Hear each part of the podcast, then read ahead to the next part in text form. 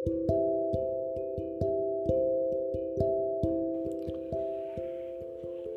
నేస్తాలు. మీరందరూ లేడిని దుప్పిని చూసే ఉంటారు. లేడికి లేని కొమ్ములు దుప్పికి ఉంటాయి. ఎందుకో తెలుసా? ఎందుకో నేను చెప్తాను. వినండి. దానికి సంబంధించిన కథ ఒకటి ఉంది. సూర్యుడు చంద్రుడు అన్నాదమ్ములు.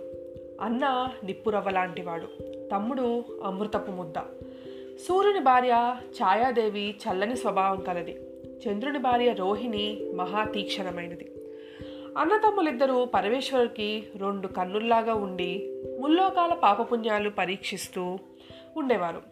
పగలల్లా సూర్యుడి వంతు రాత్రి చంద్రుడి వంతుగా రోజుని రెండు భాగాలు చేసుకుని తూర్పు కొండ నుండి పడమటి కొండ వరకు ఎవరి పన్నెండు గంటలు వాళ్ళు ప్రయాణం చేస్తూ ఉండేవారు.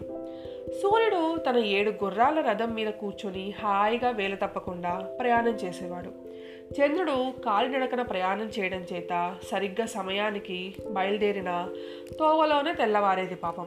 నెలకు ఏ ఒక్క రోజో అతని ప్రయాణం సజావుగా సాగేది. మరిది ప్రయాణం చూడగా ఛాయాదేవికి నవ్వులాటగా ఉండేది. ఈ అవమానానికి రోహిణి హృదయం బగ్గుమన్నది. రోహిణి తన ఇష్టదేవత అయిన సరస్వతిని ప్రసన్నం చేసుకొని ఇదివరకు సృష్టిలో లేనిది అందమైనది వాయు వేగంగా పరుగెత్తేది తన భర్తకు వాహనంగా ప్రసాదించమని కోరుకుంది. తదాస్తు అని చెప్పి సరస్వతీదేవి అంతర్ధానమైంది.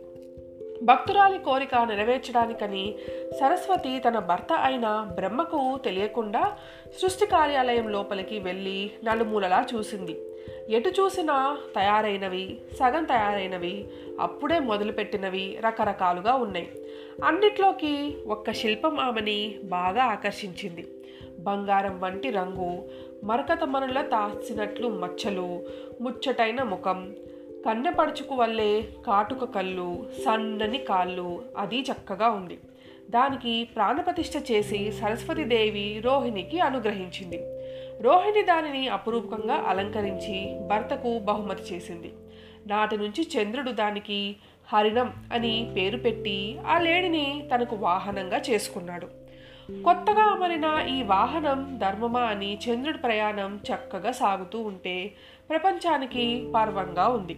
కానీ ఛాయాదేవికి కల్లెరపడ్డాయి తన భర్తకు గల ఏడు గుర్రాల కన్నా కూడా ఈ విచిత్రమైన మృగం మహావేగంగా పరిగెత్తుతూ ఉండేసరికి ఇది ఆమెకు సహింపరాని విషయంగా అయ్యింది. తన భర్తను కూడా అటువంటిది ఒకదాన్ని సంపాదించమని ఛాయ చెవి నీళ్ళు కట్టుకొని పోరింది. భార్య పోరు పడలేక సూర్యుడు బ్రహ్మ దగ్గరికి వెళ్ళి చంద్రుడికిచ్చిన వాహనం వంటిది తనకొకటి అనుగ్రహించమన్నాడు.